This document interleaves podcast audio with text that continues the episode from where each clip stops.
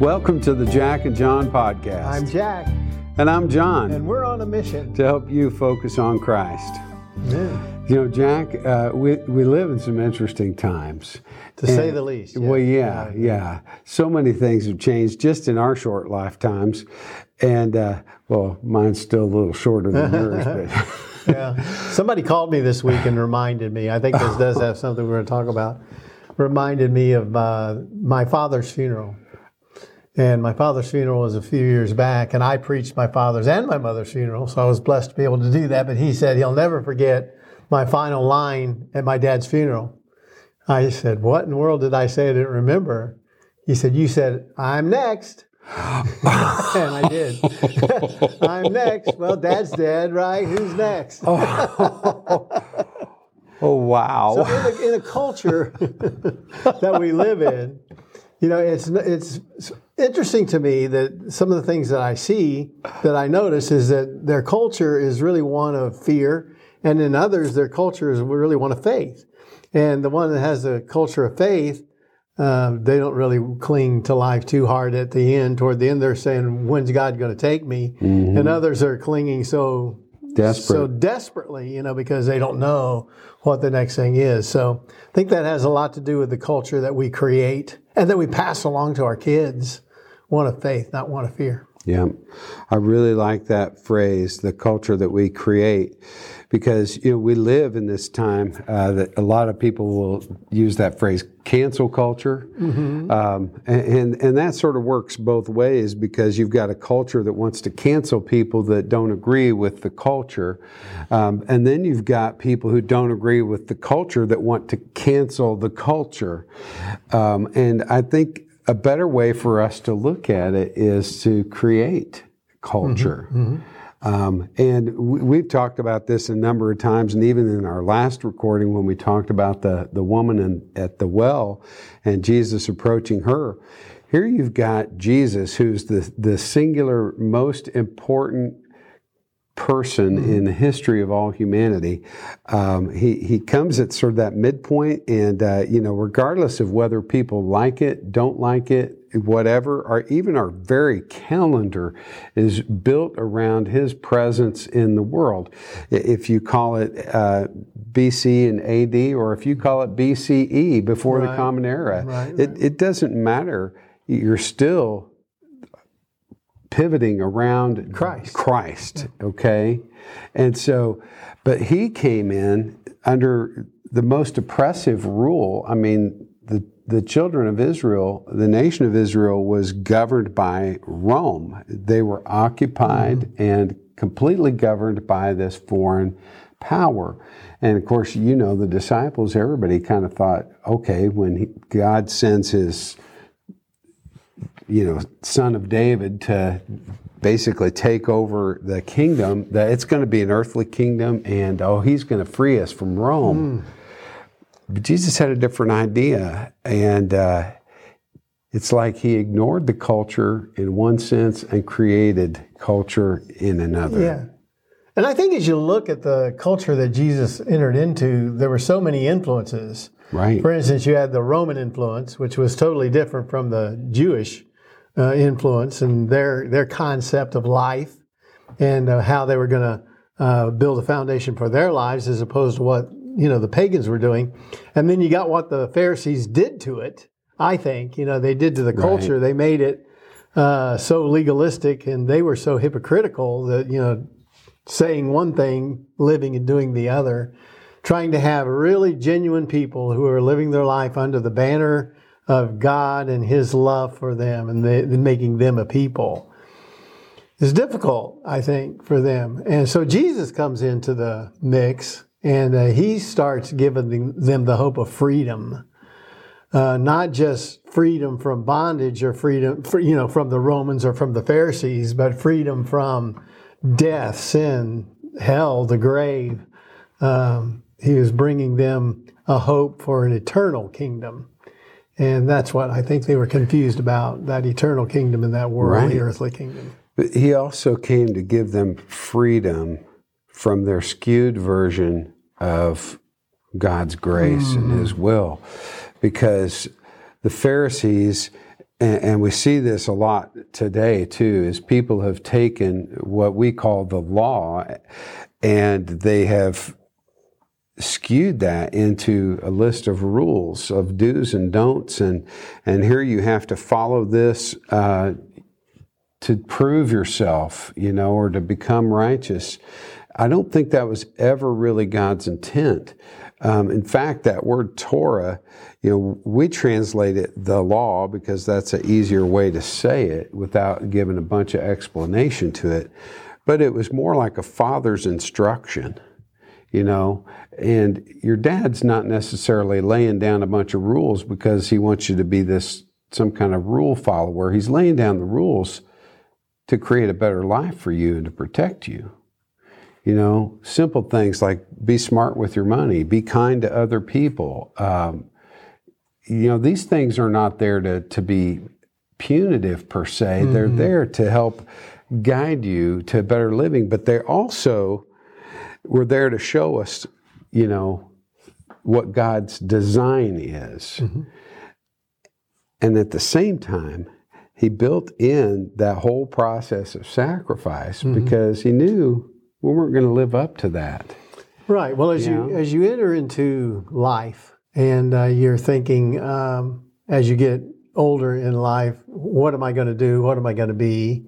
How am I going to live my life? You know, and uh, I'm seeing that probably firsthand with two grandsons graduating from high school. Wow, yeah. And uh, what what what's next? Where are they going to go? You know, in in my generation, which is at least three or four generations ago, uh, it was almost like you had to go to had to go to college. If you didn't go to college, then most of the boys would go into the service, and uh, I don't know. It seemed like all the girls were wanted to be teachers or nurses and all you know and all the guys i don't know they want to be famous baseball player i guess mm-hmm. but um, what what do we want to be in our families what do we want our families to be like because i think that's what and you've heard that probably all your life what guides our culture is a family the family mm-hmm. unit and what is a family unit like and what is important in each family unit is our culture a culture of families who have faith in God. Is that a thing of the past? Is that something that we should seek for the future or for current times? And how do we do that? And how do we assess that? Wow. I mean that's that's pretty loaded and very yeah, heavy, but you know you're right. Um, it, the family does feel like it is very much under attack, and there are so many things that want to undermine it, you know. Um, and then we, we sabotage ourselves still. Um, interesting little thing, though, you know, people always talk about um, like divorce rate and it's so high and, and this kind of thing. But I was reading, somebody had done a little deeper study in that, and I can't remember the author. I apologize for that, but that that the short answer of it was yeah, if you look at divorce, it's about 50%, okay? But if you look at the divorce rate with first marriages, um, it's less than 30%. Really? Yeah. And so what skews that data is that people who get divorced tend to get divorced again. But first time marriages typically don't end in divorce. Hmm. Well, that's good news. I mean, yeah, that's something good to think. Well, but that's just one of the things, and eh, but I, I do think that it's it's wise that that we've got some people who are sort of changing the way we look at family because you can't hold a hard and fast okay this is what the family unit needs to look like okay and and and it's because today that's so fractured um, that I just don't think you can be strict about hmm. that. You know, because there are a lot of single moms mm-hmm.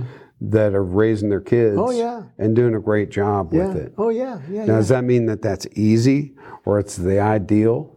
No, but at the same time, you know, if you've got an abusive, alcoholic mm-hmm. dad, who, especially one that can't keep a job and I don't know if it's if that's better than the mom being a single mom, you know, and raising the kids in that kind of unhealthy and uh, Well, let me tell you, this know? last week, um, my daughter and her hubby went on a trip and left the four little kids with me Mhm. from Thursday to Tuesday. And uh, so I can tell you some of the things that I became relegated to. And that was, it wasn't going to be quiet as long as they were awake. so I had to to realize there was going to be yelling Is that why you called and asked me for those sedatives? Yeah, yeah. so try to play games, and then they fight over the games, and you know, so Oh. finally, I, I, I, I said, "How would you like me to treat me you the way you treat each other?" And Oh, they went, well, what's that, Grandpa? Hitting you and yelling at you and screaming at you. What if Grandpa did that? What if what if adults did? Well, adults are doing that. And uh, so finally, here was the coup de grace of my statement that got quiet and kids that were trying to be a little bit better. I said, I'm going to go home. I'm going to take my ball and go home. And they stopped. They went, You can't go home, Grandpa. Well, why not? You won't listen to me here. If you won't listen to what I have to say, then I should just go on home, right? And so we were having this this uh, portrayal of real life from a grandpa trying to take care of one seven year old, two eight years old, and eleven year old. yeah, it, it- was. It so was they relented when Yeah, so we- because you were going to be out of the picture. Yeah, so we were we, we were playing games, and you know I was telling trying to tell riddles because one of them likes riddles, and trying to tell jokes on a childish level, which that was fine and easy for me to do. Sure. Uh, but then also speak truth into those kids' lives and try to how am I, a grandpa, in six days, going to affect my grandchildren who are kind of set in their in their bents in the way that they're going in the direction they're headed. How do you get in there and how do you change that? Would, and that's what I'm trying to say in a horrible way. Same thing into culture sure. uh, to try to speak a way of life that is better, could be better for a family unit, um, right? Right. Uh, so that's our culture, and I think that that's what we're trying to do. Uh, Mike has grandchildren. You have children. I have. You have a grandchild one too. yeah, and I've yeah. got grandchildren, children. Sure. And what are we trying to do when we have an opportunity to speak into their life? I want to speak into your life something positive and something good and something true and something right. And so I sat them down and I said, You only have one thing that you're told to do by God, and that's obey. And you're supposed to obey your mom and dad. And when they're not here, guess what? You have to obey grandpa. Mm-hmm. And so to try to, to have that conversation with them on a, a proper enough level, a mature enough level that these little kids, you know, might make a difference in their lives. So I, w- I, I had several nice conversations with my little grandchildren this past week, trying to put some of that into their hearts. I think the advantage that grandparents have over parents is one, you're not there all the time. Um, two, you, you've lived through the whole process of raising your kids. Um, I'm a lot calmer this time. yeah. And, well, and and you realize what the important things are. And I think it's easier as a grandparent to sort of gloss over some of the the little details mm. or the things that are going to fix themselves and you concentrate on one thing primarily and that is that child needs to know that they're loved and that they're important um, and that they're special to you um, and I think that's how God looks at us. You know, He looks over the the stuff. He looks over the. I was watching my grandson color the other day, and his idea of coloring is he takes the crayon and he's just going. You know, and I mean, yeah, fun. it's yeah, it's fun. I mean, the, the picture's already there, so it's like it doesn't really matter where those lines go. Uh, but you know, as as a grandpa, it's like Wait a minute. That's minute. great. No, Oh, that's no, great. no. It's like that's great. You just do whatever you want. You know, he'll figure out on his own that he wants to get it inside the lines. Mm-hmm. I don't need to tell him that. Right now, he just needs to enjoy the coloring. Just enjoy the You know, moment. and and then eventually he'll get on. To, I can tell you, I can still remember the very first time that hit me. I was in kindergarten, and I'm and I'm coloring, and this little girl, I don't remember her name at all, but she says to me, "You're coloring outside the lines." And I'm, that was the first time that I ever sort of realized that that was There the thing. were You're, lines. you're supposed to get it inside those lines. I'm just coloring, you know. And uh, yeah, so five years old, I got my education from this little girl saying you You're, can color you're, inside you're the a quick lines. learner, John. So what you were talking about, uh, you know, your children and raising them, and it just one thing that popped into my head with that that I, I just want to throw in there because it's fun. My mom, uh, she was a, a wizard at uh, quoting scripture, okay, and most of the time she would do it appropriately. You know, she'd pull it in when when she needed the scripture or something. But then she also she was the youngest child too, like me, okay, and I think sometimes the youngest tends to be a little ornery, okay, and my mom would be a little ornery with it sometimes because like if I wasn't doing something just the way I was supposed to or what she had told me to do, she would start quoting. I think it's Ephesians six, uh, where it says, uh, "Children, obey your parents In the and Lord, the for this Lord." is right. For- yeah, because it's the first commandment with the promise With a that you may live long on the earth. She'd say, Boy, she would do some scriptures. Right, She'd thought that you may live long on the earth. And that was her way of saying, "You do it, or you're going to die." Yeah, really. That's a threat. so it's like, uh, but you know what? She said it, and you could see the smile in her Yeah. face even when she said it. And then, and it, so to me as a kid, I didn't feel threatened by that, but I felt, you know, amused and driven to Yeah. conform to what she's telling me.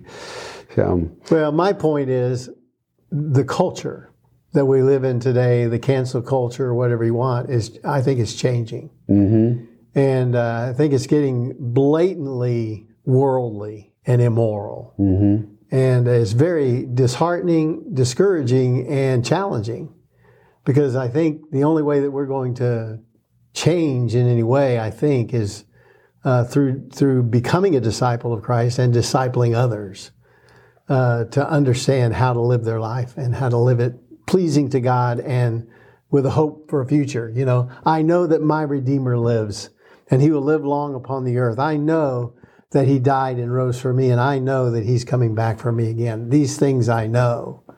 And uh, we live our lives based on the things that we know. Uh, you know, I want to know Christ. I want to know the power of his resurrection and the fellowship of his sufferings. So these things that we know, we need to impl- implement into our families and then share with the families around us and try to bring others along in the process. You know, the part you said about uh, knowing him and his sufferings, um, that, that, takes a, a degree of maturity and uh, just time spent with God and in the faith. And uh, that's not an easy thing for somebody uh, to say early on in life, you know, or, or any, at any time, really. Um, but the disciples, for sure, all had to come to terms with that. With death, Well, just with fellowshipping with him and his sufferings, because they were all okay, so persecuted. not only death, but any Right. kind of persecution. Right. They were all persecuted and ultimately died, except for John, he, the one who was exiled. They all died for for He holding on to their have. faith. Yeah. He was, yeah.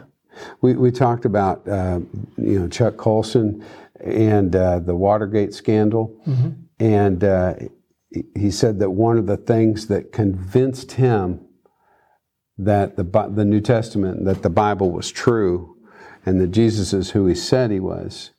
One of the things that convinced him was the Watergate scandal, um, because for three weeks, Oh, I know. ten men could Yeah. not keep their keep mouth their shut. mouth shut. He said uh, it all fell apart because one guy squealed.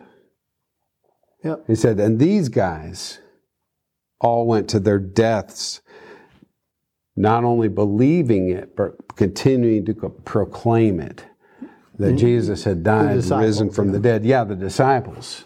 Yeah, so the, Yeah. the correlation between the men of Watergate who, you know, tried to hide something that was done, and uh, the correlation between the, the disciples who are not trying to hide the resurrection because it's true, it happened. Sure. If if it wasn't true, how in the world could they ever, you know, Right. If some guy faked faked the whole Stand under death the and persecution and the- yeah, right. all it takes is one guy to uncover the lie. yeah. So he was saying that's what convinced him. Because, Yeah. Yep. It's uh, yeah. It- anyhow, so what do we tell people as far as how to create this healthy culture? Well, once again, uh, I think it's what we say, but I think it, it, is largely in how we live. Yeah. And I think living our lives as an example before the world of, of a Christian home, Christ like life, and, uh, you know, building up a godly family, a family that uh, gets involved in your, your culture, gets involved in your community, gets involved by serving, by helping, by loving, by caring. Uh, you know, Christians were responsible for most of the original universities, most of the original hospitals, uh, all of those things. Uh, Christians have been at the forefront of these kinds of things because of their love that Christ places in us. And when His love is placed within us, the Bible says, then His love compels us, compels us to go out and to help others come to a, not only a saving knowledge of Christ, but a knowledge that will help your life and your everyday life in the choices that you make and the life that you live. Good neighbor, be a good neighbor, be a loving, right, Well, it helps you look beyond yourself. right. You know, and, and what inspires that is that Jesus obviously looked beyond himself. I mean, he laid down his life for us. And so when you recognize, you know, where we are spiritually, it, it- forever indebted to him, um, that's very humbling. And then that humility spills over into how you look at other people too. You know, you talked about our culture being um, immoral I I think it actually kind of goes a step beyond that for a lot of people. It's sort of like when Jesus is on the cross and he says, Father, forgive them, for they know not what they're doing. Um, and the difference I'm getting at is there's a difference between being immoral and being amoral. Okay? I- immoral means that you're, you're going against what you know is moral. Okay? You're rebelling against the truth. Uh, amoral means you don't have any sense of morals. You don't know the truth. Um, maybe because you're living in a postmodern Well, does that concept. come with a hardened heart? Well, it can, but it can also come in, in this culture. I think it comes in a lot of our youth because they, they don't have any foundation at all. They've never been raised to recognize, okay, why does that guy do what he does? You know, uh, th- they see morality more as just a list of rules. It's this, it's this moralistic, you know, do it this way, um, rather than no, we're moral not because it's a rule or a pattern or something that we have to follow, but no, we we want to live a moral and upright life because that that's pleasing to God. It's not because it makes us special or or buys us our salvation. It's, Right. it's it's more that we want to follow after what He wants. But in our culture, talk about our culture, Sure. we don't see people that are showing any desire to do what God wants. Right. Uh, it seems to me that what we're doing is we're trying to make our own image, make ourselves. In not only in not necessarily our own image, but in an image that we have in our brain of what we maybe want to be. Uh, ultimately, because we'll be accepted by that. But you look at people and the image that they're creating for themselves. Um, Well, yeah. Without God, we become our own God. yeah.